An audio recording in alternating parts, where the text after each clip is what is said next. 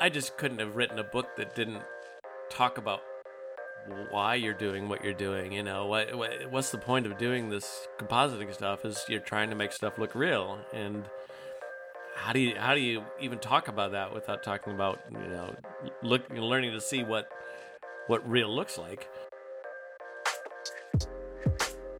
But Speed was kind of it came in, and I remember reading the script for it, and I, I read through the script. It's a fast read, it's a fairly short script, and it's you know it's mostly action, right? And I sort of read it and like, God, there's not much here, right? I mean, I, I see the action stuff, but just in terms of a movie, who's gonna want to who's gonna want to watch this? Because uh, it didn't feel like there was a whole lot there, and, and of course, then when the director Jan de Bont came out and, and put the whole thing together, it was this amazing action movie. When you're building something as complex as a compositing tree, uh, the ability to be able to kind of narrow down on some small pieces of it and understand it, and you know, putting in things like being able to group a bunch of operations together and collapse them into something that looks like a single operation, just so you can understand. I mean, you, you know, you've seen anybody that's done big compositing scripts; they can just be enormous.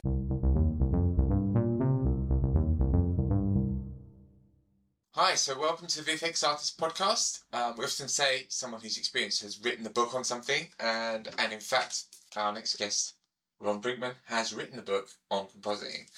So, welcome to the show, Ron Brinkmann. It's great to be here. It's uh, been a little while since I wrote that book, but hopefully, I, I keep hearing that at least a few people are finding it useful still. So, hopefully, so. Yeah, I think there's certain things that are timeless. I mean, you kind of wish there'd be a third edition, and I think that'd be cool to see what the kind of third edition might be.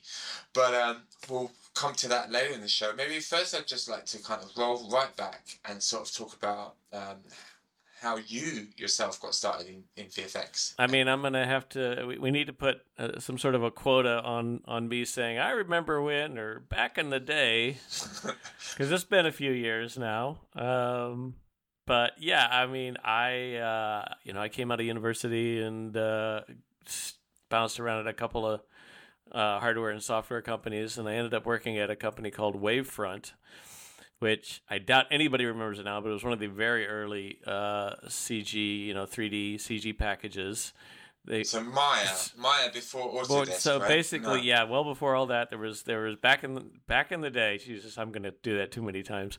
Back in the day, there was uh, there was Wavefront and there was Alias, and they were you know the two sort of primary competitors in that 3D space. And um, at some point, they they merged, or I think Alias bought them, and then Autodesk bought them, and somewhere along the line, that all turned into Maya. Um, so yeah, that that's the very short history of what those packages were. At any rate, I was working for uh, for Wavefront mostly in sort of a not really a sales but a tech support kind of a job, and um, there was this little company called Sony that was like, we need to have an in-house effects group, and um, you know we'd like to look at your software, and so I came out there and I think they were already planning on this. As soon as I sort of showed up and started showing them stuff, they said, "You know what? Really need is somebody knows how to use this." And we're just starting off, and they'd hired virtually nobody at this point, four or five people, um, and so they offered me a job, and it was definitely diving into the uh, deep end of the of the tank. Uh, we had, especially the very beginning, nobody that had really done very much in the way of film production. They started hiring more people to doing film production, but you know, the guy that started it was sort of a big dreamer, but didn't quite. Um, I mean, he had no visual effects background. He was just sort of said, "This is this looks cool," and he managed to sell the studio on the idea. And so for many years there, we were working out of uh, what they call the TriStar building, which was one of the production offices at Sony, and uh, just started doing visual effects. And we you know, fortunately hired a few more people that knew some stuff, and we made up a lot of stuff ourselves that we were always like, oh, I've come up with this great idea, and then later we realized, yeah, you know, ILM's been doing that for ten years, but good, good for you to come up with that idea too. So, uh, yeah, so you know, I ended up spending a number of years uh, doing film production at, at Sony, which became Sony ImageWorks. That was a name that came on after a year or two after we got started. So that was where. Uh, so that was James and the Giant Peach was one of the shows you. yeah, no, James and the Giant Peach show? was was partly probably about midway through my my time at Sony. I mean, the first shows we worked on, I think my first credit was on the fabulous movie uh, Last Action Hero. Holy cow! I'm in the movie! with Arnold Schwarzenegger. Um, it was, you know, Arnold was at the peak of his powers then, and this was the big movie from Arnold Schwarzenegger, and there was all the talk about it, and um, and then there was some other little movie that came out that about the same time called Jurassic Park, which uh, got a little more notice than than Arnold's Arnold's movie did. Damn it, that hurt.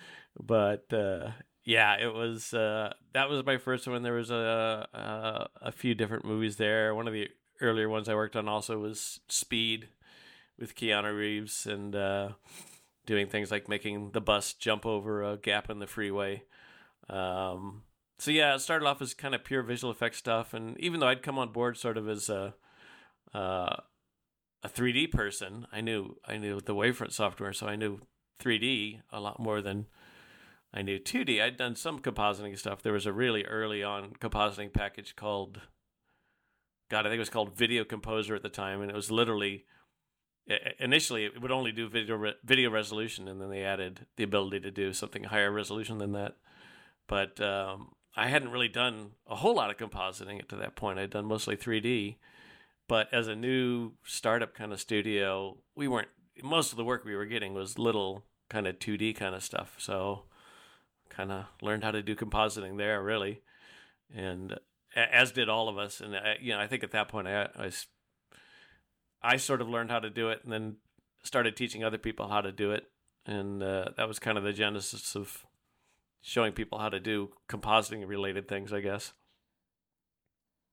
And you, and you were also developing a compositing software there as well, right? So uh, eventually, I mean, the the timeline was, uh, you know, I was working at Sony. I was purely a production guy. Uh, eventually, you know, to, to the level of supervising the visual effects stuff as a CG soup, and and uh, we had in house. So just how, Go ahead. just to get how, how what sort of period are we talking about? Like the, the kind of getting the chronology sort of. What what year was that? Ah, I don't know. So yeah, so from when you start, you started Sony, and then you sort of over a certain amount of years moved to supervisor. I was just curious. Uh, it was sort of a little on and off stuff. I mean, like I, there was a couple really early. I mean, I think Speed was sort of my first. Is that right? I'm not sure what my first supervisor credit was. I think uh, I know on Speed was probably the first one where I could really say I earned it. Um, it's funny because Speed was, you know, there was a lot of little movies that came in as part of the studio. We we weren't necessarily. Uh, we were sort of the pickup guys in some ways, especially early on. Uh, it was just sort of like, you guys have people that can fix this sort of thing, or can you do a little bit of this or a little bit of that? Um, just kind of proving what we could do and learning how to do it. Uh, but speed was kind of it came in, and I remember reading the script for it, and I, I read through the script. It's a fast read, it's a fairly short script, and it's you know it's mostly action, right? And I sort of read it, and like, God, there's not much here, right? I mean, I, I see the action stuff, but just in terms of a movie, who's gonna want to who's gonna want to watch this? Because it didn't feel like there was a whole lot there, and and of course, then when the director Jan de Bont came out and and put the whole thing together, it was this amazing action movie. Uh, but that was probably so that was a few years into it that I, I was sort of started supervising people. But you know, it, it was there wasn't a clear growth path. These days, I think most studios have a pretty clear growth path for people where you start off and you know maybe you start off grabbing coffee for people, but you certainly start off doing fairly straightforward, simple tasks, and you just kind of you know you show up and you show that you're you're capable of doing whatever people toss at you and you're willing to do it and you have the right attitude. And i mean that's if i ever talk to people that are just getting started that's the thing i really try to underscore is yeah you got to be smart and know your tools and really learn this stuff but it's so much about this is true of any industry right? It's so much about working with the other people and and making sure you keep your bosses happy and uh, it's doing great work but it's great work in the context of making sure you're doing the great work that people want you to do so but yeah, you know, so so a few years in, I was starting to supervise bits and pieces, and you know, for a long time there, I was back and forth. I would do shots, and most supervisors would still be doing shots uh, as well.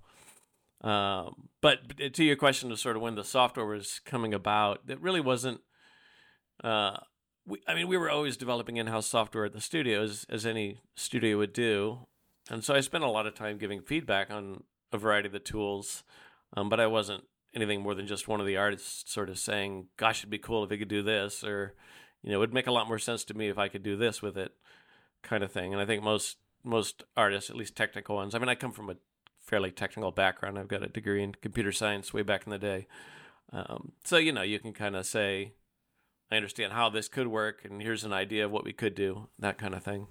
On Flickr, the that you had a lot of index cards with the software GUI on them, which I thought were amazing because there were sort of these hand drawn sketches of the whole interface. Yeah, back, back The software, which, in case people haven't used it, was Shake. Yes, yeah. So Shake. So okay. So I'll tell the rest of the story then. So uh, after a number of years doing production, um, I just finished up uh, a, big show, Robert Zemeckis' uh, Contact, with Jodie Foster in it, and um, it was a great show. It was it was a hard show. That was sort of that was right after Ken Ralston had come down from ILM to be the head of Sony ImageWorks, and so he had convinced Robert Zemeckis, yeah, we can we can do this work, do this level of, of high end work here. But it was a big show, and it was definitely stretching Sony's capabilities at that point, and uh, a lot of hours on that show, boy. And it turned out great, and, and the movie turned out great. But it was one of those things where, okay, I'm gonna take a little bit of a break after this one. And sort of in the interim, a couple of guys that had, uh, well, sort of one of our lead programmers had decided he was going to go off and, and start it up. And he went off with one of his, one of the other animators, and um, a few other guys were kind of getting ready to be done with production for a while as well. And so that was a company that uh, eventually be called Nothing Real. And the core of it was originally just a, a set of command line tools for compositing called Shake. And they kind of convinced me to come on board. Like I said, I was just sort of finished up with Contact and a little burned out with doing production. And so they had convinced me to come on board and uh, uh, sort of spec out number one how it would how an you know user interface to compositing package would look like, and then also just the ability to talk to customers that you know from the perspective of somebody that knows how to do it as opposed to just ivory tower we're a developer and we've got this compositing package what should it do kind of thing. So it was a good fit because you know i had a technical background in coding from way back when although it's been forever since i've written code. And i had a background doing visual effects and doing compositing. And i knew the guys that were doing it and i'm somewhat familiar with what we had built you know in-house that was pretty similar to what ended up being shake. So uh, yeah. So yeah i just you know back then there was no figma or anything uh, that you could sit there and mock up user interfaces really quickly with. So um, it was all i mean you know i drew it all by hand and uh, me and a couple other guys and then the uh, developers pretty much coded a whole user interface layer as well by hand so these days you'd be gluing a lot of pieces together instead but Amazing. And so, Shake, uh, I mean, a lot of our listeners probably have never used Shake. It was the first compositing software I used that I actually got a job with. I mean, I used After Effects before actually, but the first thing that I actually was employed to use, and I was just at the tail end when Apple killed it. So Apple bought it and killed it, which is the sad end of that software. But tis the question I had is is very similar to Houdini in terms of the interface, although see Houdini's a 3D app, but in terms of the way you connect the nodes and you look at them, and I was wondering who was inspired by who. Oh boy, good question. Um, I mean, I, I Houdini was around before Shake came out, and I had certainly used Houdini. I, did, I used Houdini a lot on Contact, actually, doing some of the uh, um, space stuff. At the very beginning of the show uh, of the film, there's this giant fly through the universe kind of thing, and we used a Houdini quite a bit on that. Um, but I mean, before that, I there you know the node graph kind of stuff was around in Maya and, and, and that sort of thing too. So certainly, I mean, the the node based compositing certainly wasn't um, the the something that that we had done ourselves. The idea was around, but it just sort of makes sense. It's one of the things that just drives me nuts when I have to use After Effects is that it doesn't really embrace that sort of thing, and you get this these stacks and stacks of stuff that's just for me really hard to to sort of see what's going on half the time. So it just sort of made sense, I guess, and Uh, you know, the, I think all the developers knew that that's what it needed to be too. It's just the only sensible way to kind of represent the the kind of complexity that you can have in in a compositing script of how things need to wire together. When I said the similarity, it was also the fact that it's node graph, but it's got the similar idea that you, you would click on the the little button on the left to view that the, the output of that node. Yeah.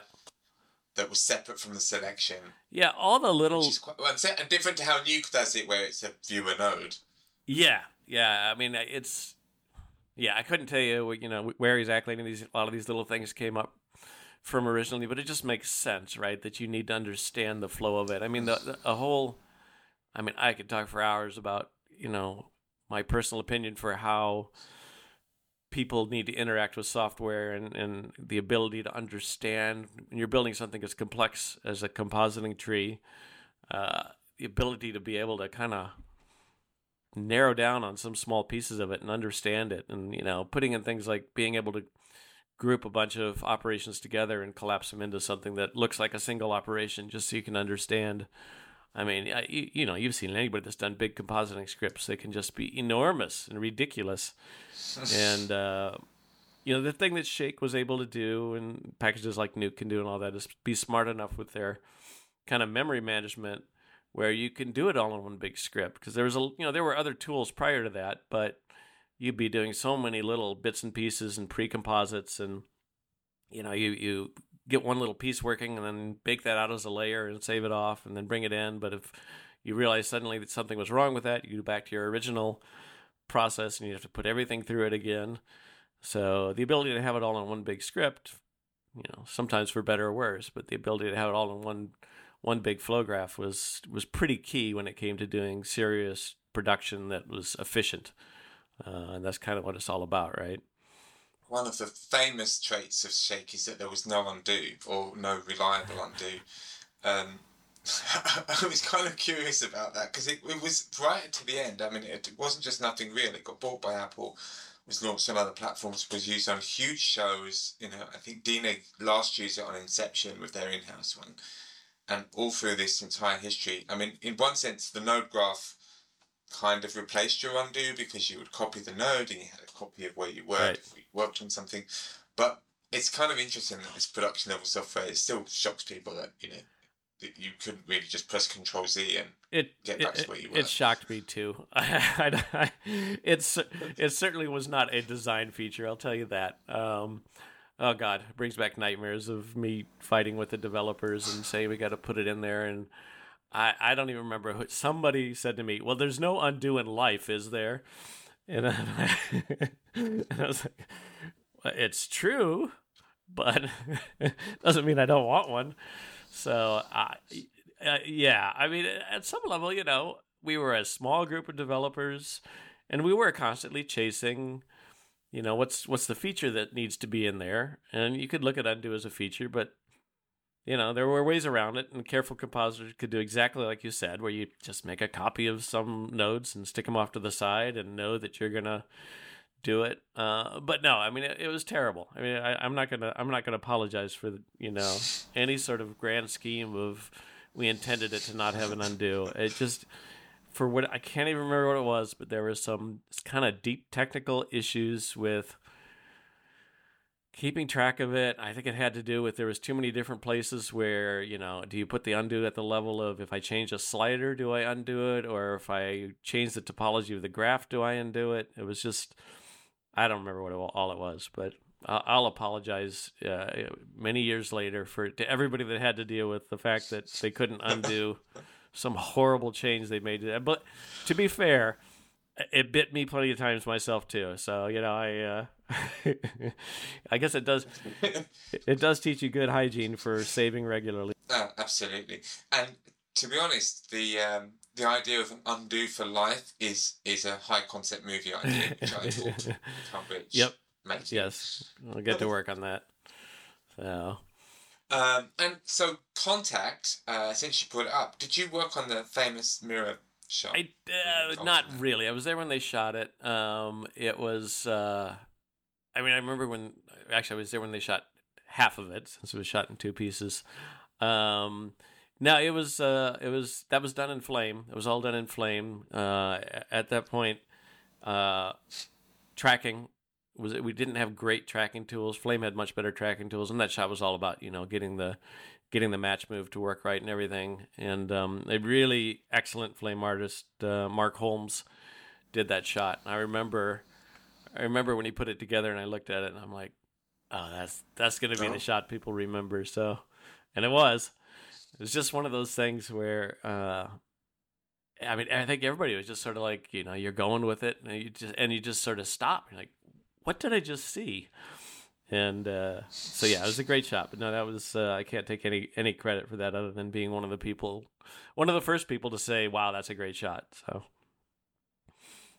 but yeah, I mostly, I mean, uh, the, in contact, I I mostly dealt with um, the uh, the opening sequence, the giant pullback uh, through the galaxy, which was a great great fun and. Uh, uh, a lot of miscellaneous stuff, and then a lot of the stuff at the end when they're kind of on that surreal sort of beach, uh, and getting some of that to come together. And there was a lot of flame inferno, whatever it was at the time, done there as well. Is this is flame even a thing? Is it inferno now? What the hell do they call it now? Flame is still going. No, Flame, weirdly, is the one survivor of all the. They had all these things, flint and smoke, and they all died. Now it's Flame. Um, it's biggest in editorial. I was actually using it at the mill, um, but not for compositing, for the timeline. So you, they would give you an ad. Yep. You would conform it into Flame, and you would put your shots in and compositing in use. Interesting. Um, and Warner Brothers, I know, use it to conform movies. Um, so, yeah, the conform level online editing capabilities and the kind of level of compositing that you can do within online, it's still rocking and rolling. But I mean, it, it's really sort of a. main compositing tool It's kind of gone. Is it interesting? Yeah, I mean, it was you know, I mean, it was an extraordinarily expensive piece of kit. It was, uh, you know, uh, especially at the time when it was running on those high end silicon graphics machines and all that. Um, but it had some cool stuff, and just the interactivity of it was was amazing. You know, it was it was fun. You know, there was this brief period of time there where the flame artists were kind of the the gods of the the post world. I mean, it, more so in commercials, uh, but just because of the Yeah. level of productivity, and you know, you'd get uh, the guys that partnered up with their favorite commercial director, and they were lauded and tossed all a whole lot of money back then. I mean, I remember trying to hire Yeah. flame artists uh, at you know uh, compositing uh, visual effects studio kind of salaries, and uh, they were like, what, "Do you realize how much I can make doing commercials?" So it was a it was a t- Yeah, tough. They were getting transfer fees like like um like athletes, you know, like Yeah. footballers. Yeah, You know, the company wouldn't just pay them a big salary; they would pay the company they were taking them from Yep. a transfer fee. Yep. To take them. yeah. I, I mean, I remember I was I was dating a, a, a gal who was a flame artist at the time, and I was just like, She was paying for everything. exactly. but yeah, it's interesting too to me how Flame, like you said, that you know, sort of, uh, kind of the editorial side of things, how much compositing work is, is keeps getting pushed to editorial. I mean, it only makes sense, right? And if you make them make it easy enough that you have somebody whose skill is editing, doesn't have to know the ins and outs of compositing. Um, there's so much you can do if you have the right tool. I think that's only going to continue. I mean, I'm sure it's. I haven't looked at, you know, the latest in in Avid or whatnot, but you can definitely see that a lot of this stuff used to be compositing Resolve. shots. Yeah, right. Yeah, I mean, Resolve has this whole It's that- node view and everything, right? They, they built Fusion and stuck it in there basically. So That's that right. was your main. That would have been your main competitor, right, when you were running Shake. Yeah. Fusion was definitely one of the. Fusion was one of the ones we always ran up against. Um, didn't we tended to you know to people tended at the higher end to, to buy Shake more often, um, but Fusion you know stuck around forever and they were you know they had a lot of cool stuff in it too. So I I feel like where Shake was strongest is actually when I was learning compositing. It just was just made so much sense uh, and that's kind of why I think it ties. And the other thing about Shake that I was that I really enjoyed was the manual because up until then I'd read things like the Autodesk, the Maya manual, the After Effects manual. They just were like incomprehensible, even for simple operations. Yep. It was it was clearly written for engineers by engineers, the audience being other engineers, um, and you know, Shake was like having a chat with your mates down the pub about how to composite. Yep. And but peop mates that are really good at compositing, you know. Yeah, I mean, so that the whole manual was uh, pretty much written by my, my dear friend Peter Warner, who unfortunately passed away last year.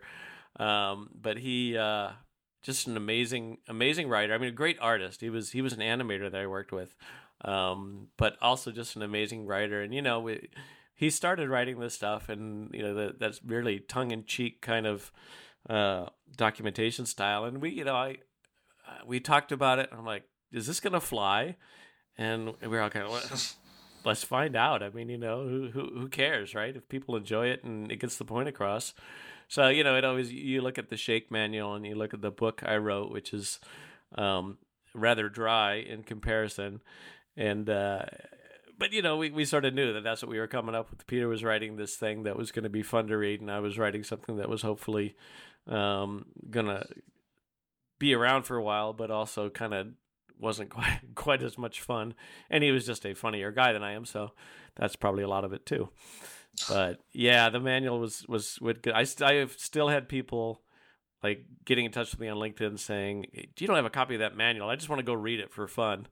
So it's still it's out there. Which is uh, which is not something you would say about any other manual. No, I don't much. think so. Um, So that I've seen. I mean, I think you know, I think we had Yeah, that's a I- to to your point about how Shake sort of made sense uh, from from the compositing. I mean, we had a huge advantage. You know, if you look at and you know, I spent some time working for the Foundry uh, after I, I left Apple, and and looking at Nuke, and there was talk at the time about, you know, should we revamp the Nuke user interface and try and make it a little more. I always found it slightly unintuitive, and obviously that's because I had developed Shake, so it was nothing but intuitive for me. But you know, I think Nuke. I mean, Nuke was a piece of production software that just grew out of production, right? And so every time they needed something, they would bolt something on there. And uh, I think it got a little unwieldy at times. I mean, it's an incredibly powerful piece of software, but there's still stuff about it that kind of bug me with you know the way the, the user interface is laid out. Uh, but you know, that's I can't really take that much credit for it because they have you know Shake had the huge advantage of we'd put together compositing software, and then we got to start from scratch and build something from the ground up that was you know really designed to be a piece of software um, that kind of built on everything that we had screwed up the first time around or building production software at the studio. So different kind of beast but yeah i mean the other thing that we really But- tried to do with shake was trying to just make it really kind of thin at some level in terms of it was just a direct representation of what your your compositing graph was doing it was just you know very direct representation of what you were thinking how you laid it out Yeah, and one well, actually, the new colon to iteration has got a lot of Shake-like attributes. So for new users who may have never used or heard of Shake, for example, if you're a Nuke user, you'll be connecting masks. You'll have a mask input on almost all your grade nodes and so on. And that's a Shake feature that Yeah. wasn't originally in Nuke. Nuke. Nuke used to pipe the mattes and have different mattes with different channels. Yep. Um, and then actually, oh, you just plug a matte into the side. that's a Shake feature. yeah And now they've actually recently they've just um, added the shake to remove your from the tree. excellent excellent They put that as a new feature in Nuke like thirteen. So Yep. it's coming full 10 circle. 15 years later but good that's good i mean i think you know, there's i'm curious if anybody listens to this podcast and is still using shake because i you know when it and we can talk about the the end end of days for shake but you know at the at the end of it all when apple decided to kill it um, we actually did uh, provide source code to some of the bigger studios out there. You said you worked at the mill. I think the mill bought a copy of source code. A few a few places you know got a copy of source code and ended up integrating into their workflow. And so i'm curious if seems like a lot of the london studios in particular. Uh, I'm curious if any place like, you know, DNEG or Mill or whoever still have bits and pieces of Shake laying around in their workflow, or is it just too far gone at this point? I think now, yeah, I think I think it's gone. From what I understand from speaking to artists who were there, um, and I wasn't there, but um, Inception was the last Shake show at DNEG. Got it. Uh, and that was it. That was which is a pretty good swan song. I mean, you've got to say That is, that You is. know, the last comps of these, they composited Inception in it. Well, I like it. You know what you're going to say. That's so. good. That's a good story. So I'll, I'll stick with that one. you've at this point you've been doing 3D at Alias. You've gone to Sony. You've become a compositor. You've been training people in compositing. You've left and developed and promoted a compositing software, which was the dominant one for a long time.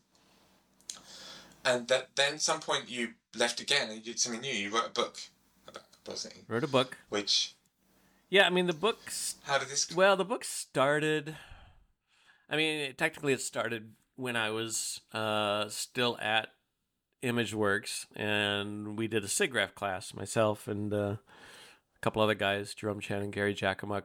You know, kind of, you know, we were all sort of 3D artists, and um, so this is pretty early on, and uh, we just did a course on compositing because nobody had really done a compositing course at at SIGGRAPH, you know, and just given a talk about w- what is the basics of compositing.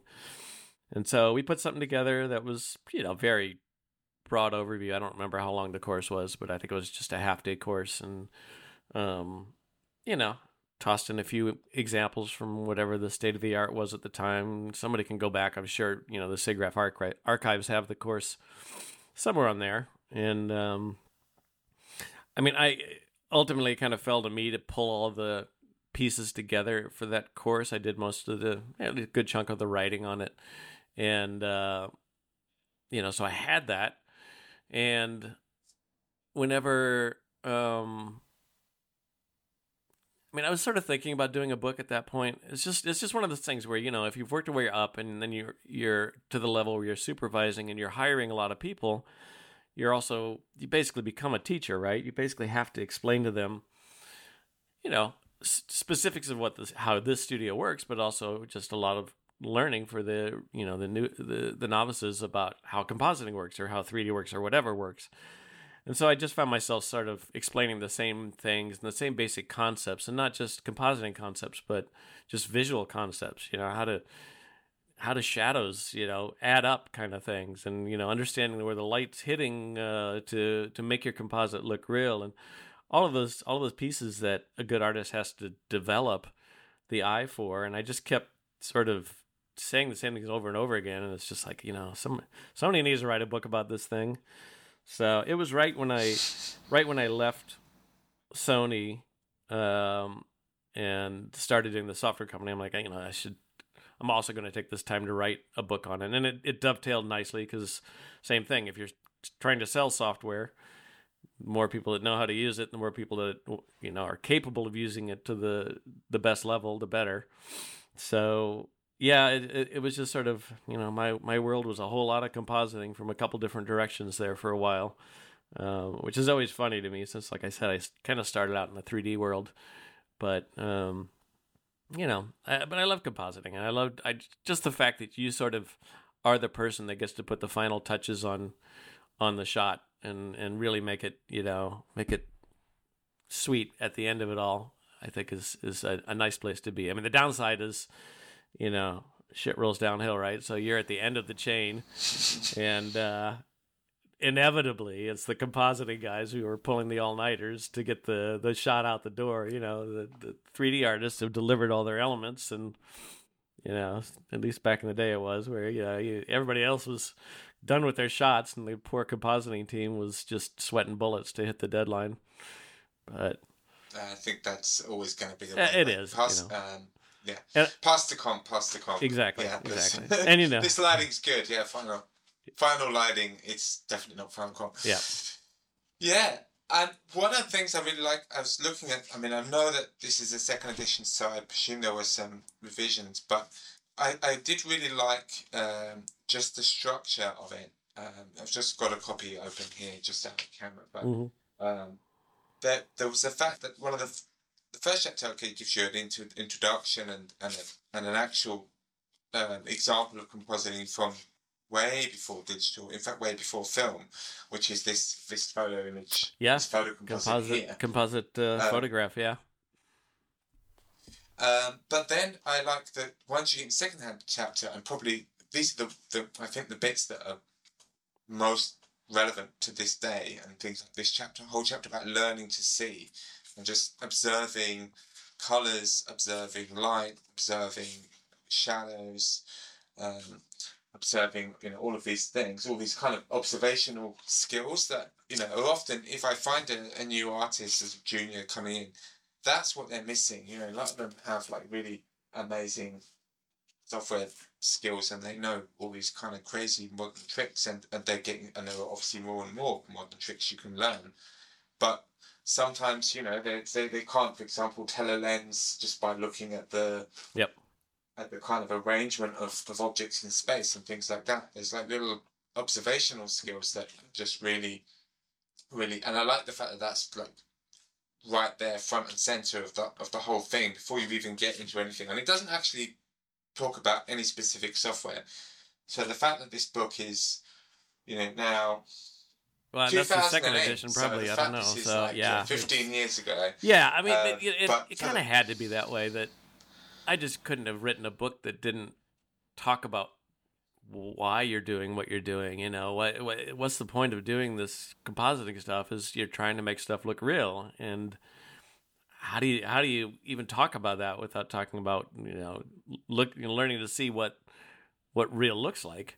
Um, you know, ultimately that's this that's a skill that can't necessarily be taught. It's just somebody that you know, and some people never quite seem to get it, and other people are just sort of naturals at it. But just basic things, like I said, you know, it, how many times did I see people have a shadow of three different elements and they just layer them on top so the shadows add up, even though there's only one light source? It's just like, no, you know, it's only one light that's being blocked. You don't get to have three times the shadows uh, adding up on top of things. So, uh, but yeah, I mean, I you know, I wrote the book intentionally to be. And this is just being lazy and greedy, right? I didn't want to be, have to be revising this thing all the time, so I tried to write something that could stick around for a while and it would be as timeless as possible. And that's intentionally why I didn't put any specific, you know, compositing software in the forefront of that. I mean, otherwise it would have been a manual. You know, Peter was writing the manual for Shake, and you know, in spite of the fact that the other people would kind of nudge me towards, well, don't you think you should be using Shake in all these examples? And I said, no, I just want to have very genetic kind of things, and it, uh, I think it's it's done well just because of that, because you can still pick it up, and most of this, I mean, there's things in there that, you know, if I ever did do an updated version of this, it would just be, you know, here's the list of things that my book is that's now completely obsolete out of my book, and uh, I think that. But there's, you know, the basic stuff I think is still there. But yeah, I mean, who the hell needs to know how to do a convolution kernel anymore? You got a button and you don't even have to think about it. Uh, you know, for me, the the crazy thing is sort of what's what is this space going to look like in another five years with all of the uh, the AI tools? Because you know, up until a couple of years ago, everything was kind of iterative and building on top of existing concepts, right? I mean, you know, you can you can have a whole bunch of extra channels and there's all kinds of cool stuff you can do and and there would be new algorithms for how things could fit together, but you know, these days the sense of just tossing an AI, I mean, I'm seeing papers that are being published that are literally, you know, teaching an AI to do compositing.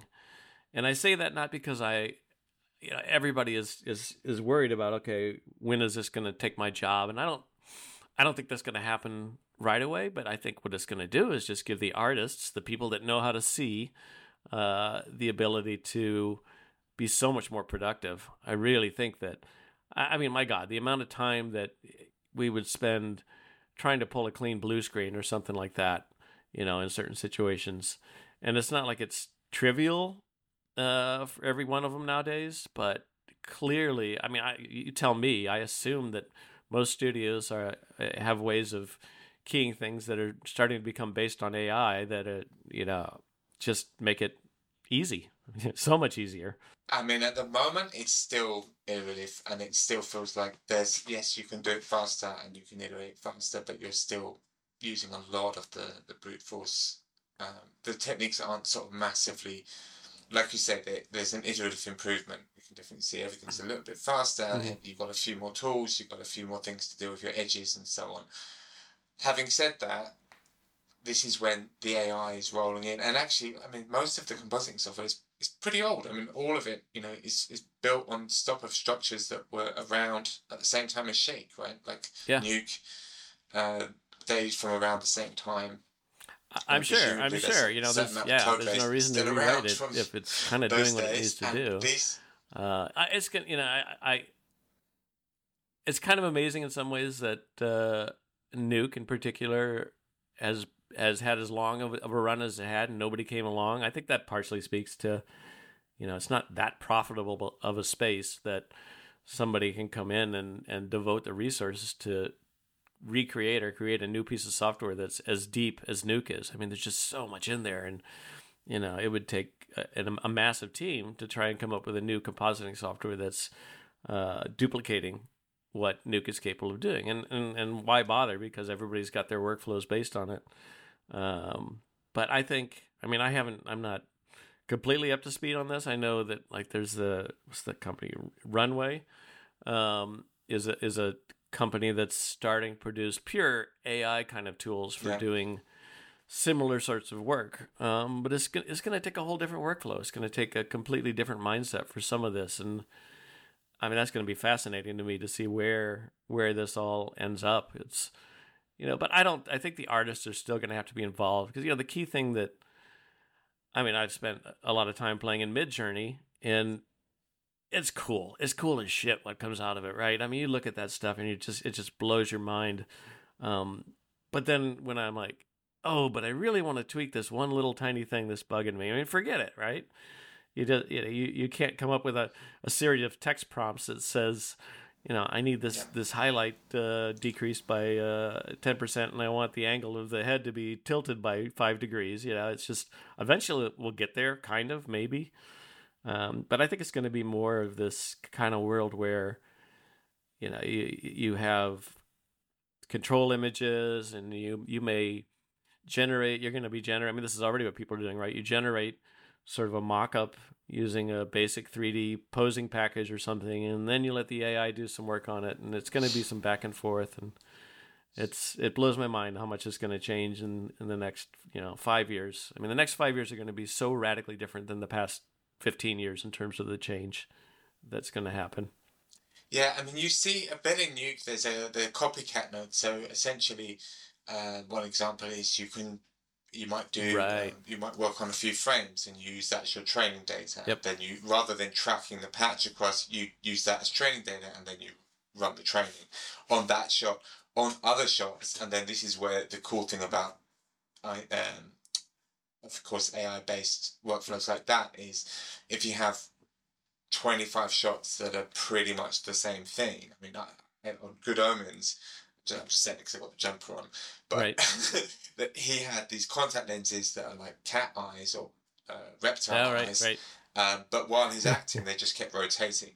So there were a lot of shots. That, I mean, they took 20 minutes. They were pretty quick and easy to do, but there were just, Right. you know, all through the show, there were hundreds and hundreds and hundreds of these shots of where his contact lenses had rotated uh, around. Now that's the sort of thing Yep. where you know an AI tool would, would storm through it. Right? You would you would do twenty of them, and you would train it, and then you would let, let it rock and roll, and you might even have a tool that you can just give Yeah. the editor and just go apply apply this. Yeah, I think that's a good point. That you know, the the, the editor will start to pick up more and more of these things too. In some ways, it's a better place for some of this, just because uh, you know if if you can have a single button that an AI can do something, and the editor doesn't have to understand much behind it. It's uh, I, yeah, I could I could see it. I could see it ending up in editorial as much as anything.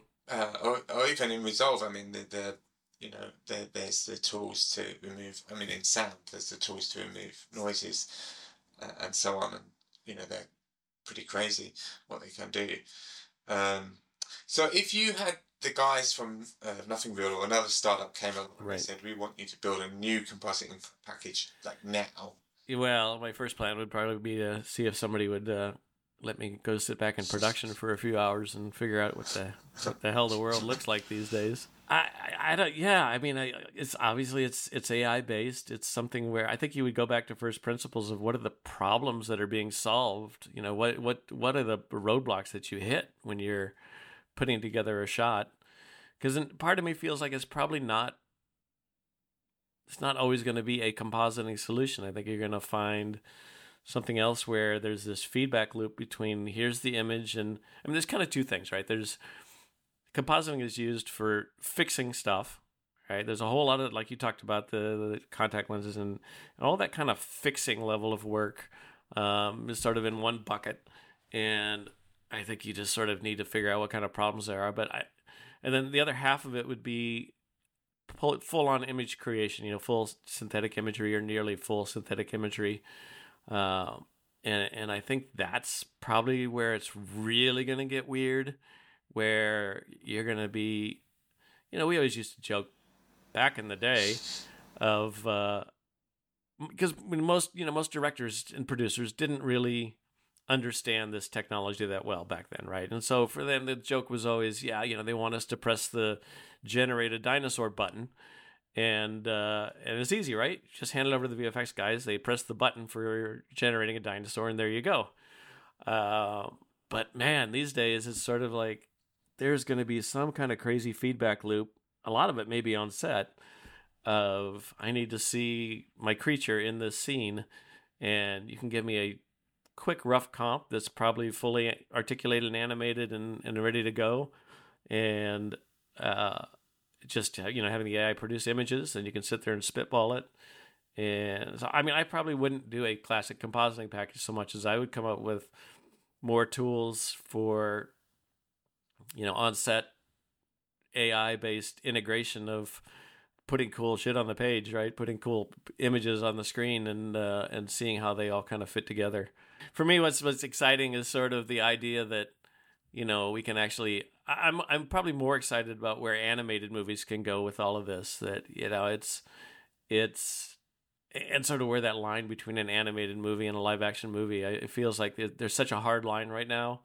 And you know, either say that looks real or that is looking stylized and but even the style you know every pixar movie i mean beautiful stuff but they all kind of look the same. It's all kind of the you know the same basic style you know i want to see some cool ass thing that maybe looks like a watercolor but you know has true volumetric sense to it and you know that kind of stuff is is i would find that more interesting you know tell stories that need a different look I mean, there's Sony. I mean, I guess you got into the Spider Verse is very different, and the Mitchells versus the Machines that are doing this painterly look, and then you had you know working. Uh, ILM did Rango, which used their sort of photoreal approach, and made it look really weird and Yep. crazy.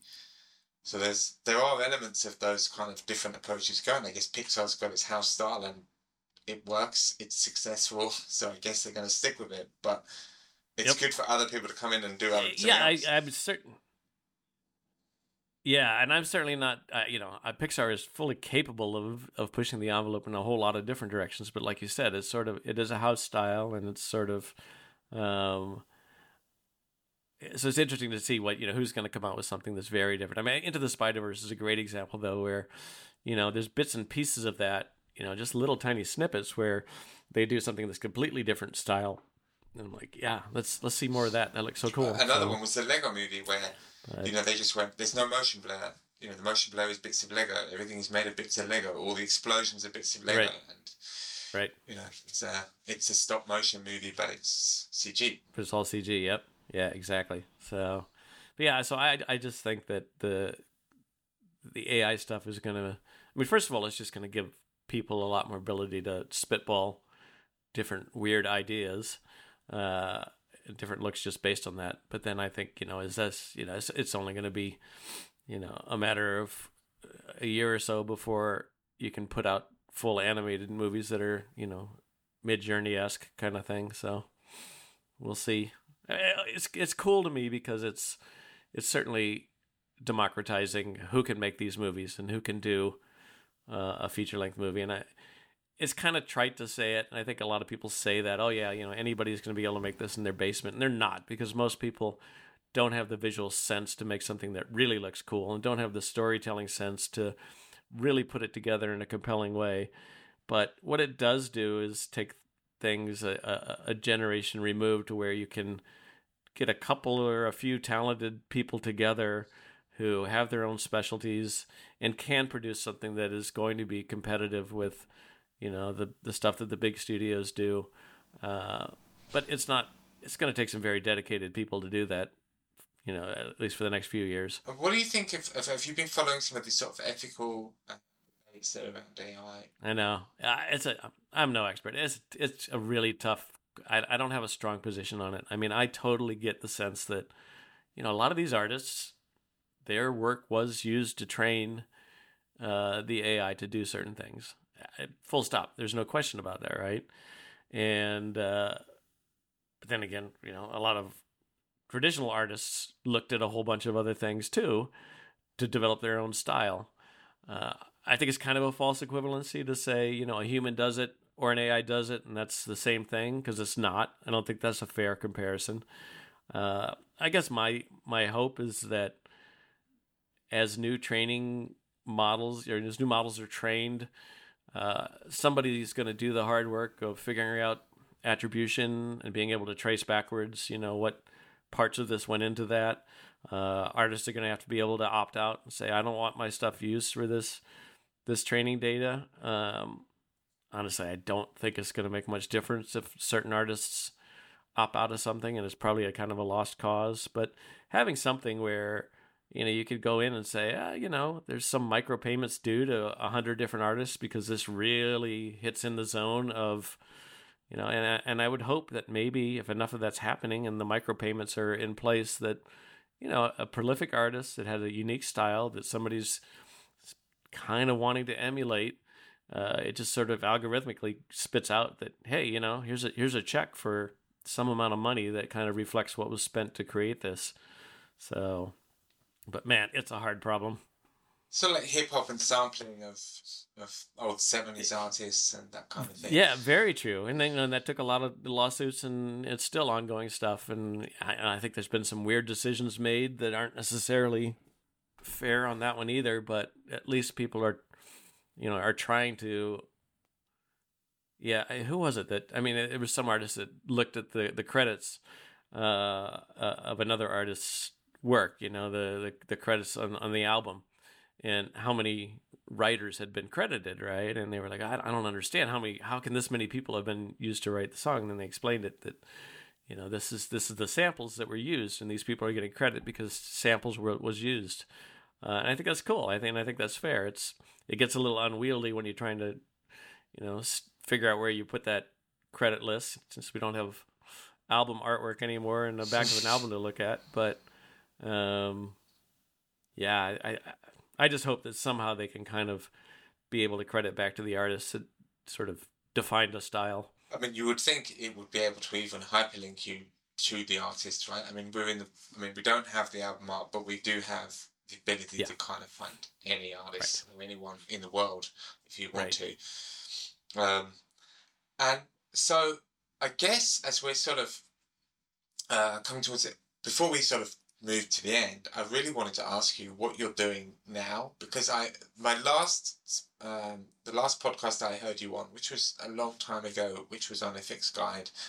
Um, you had left um, VFX and you had moved, I believe, to Amazon. Is that? Right? I did. I worked for. Amazon for a while.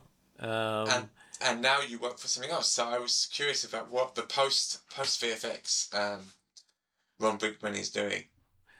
A whole lot of little stuff and trying not to have a regular nine to five. Um, yeah, I mean, I was at Amazon for a while. That was a completely right turn. It was, I mean, make a long story short, I was at a conference. I was kind of talking about visual effectsy sort of things, but it was after I'd mostly moved out of the visual effects world after I'd left Apple, and um, some guy named Jeff Bezos happened to be in the audience, and uh, we chatted afterwards, and I you know, I I think I was doing the second edition of my book at the time, and I was like, you know, it'd be cool if, as a book writer, I could have some of these tools for writing and connect with the audience. And so, anyway, I wrote, you know, some half deranged manifesto and sent it over to Bezos because he'd given me his card. And, you know, he writes back to me, writes the email back. You know, we, we've been thinking about a lot of this stuff, which I later realized was probably his legal disclaimer. We've been thinking about a lot of this stuff, but uh, we need somebody that could kind of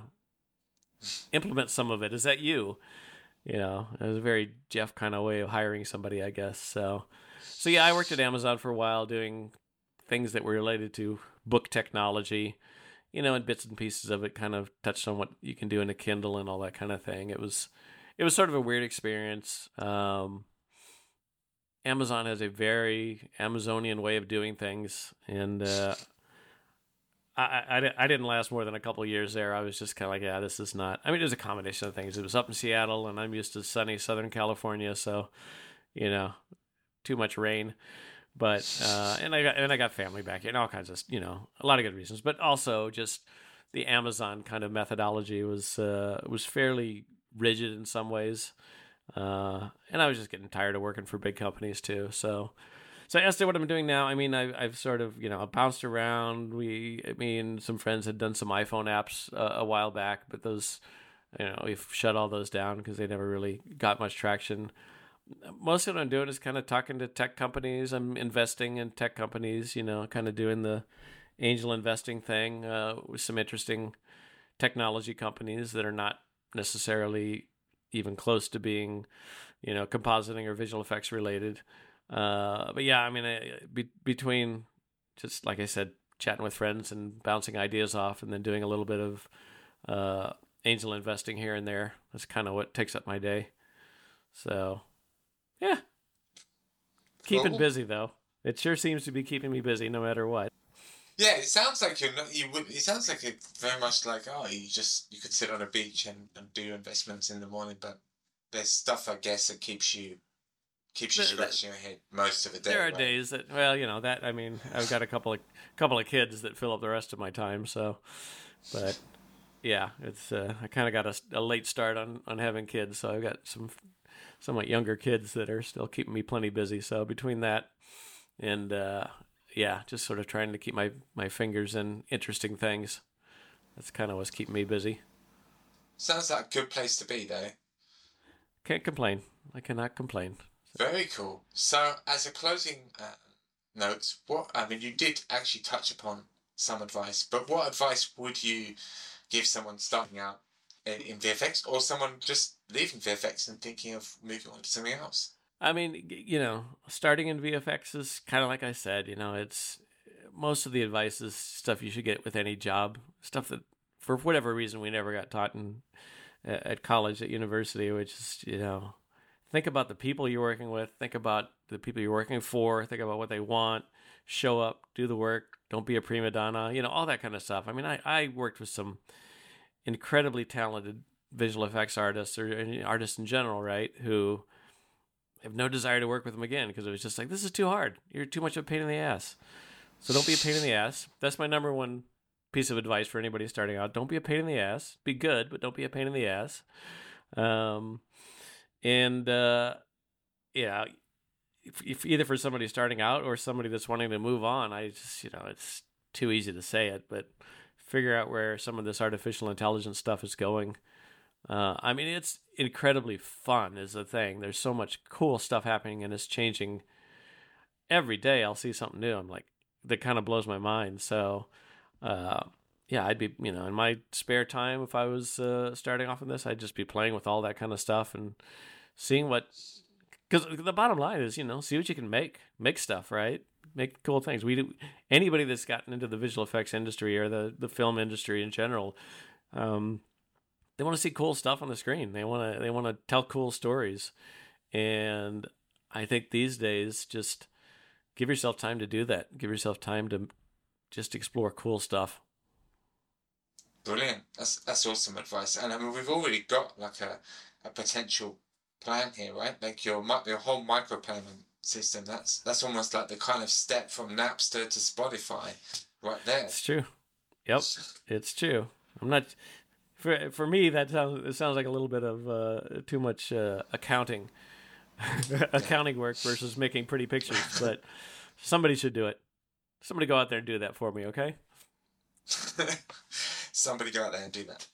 Yeah. Brilliant. So, well, and uh, lastly, do you think you'll ever do a third edition?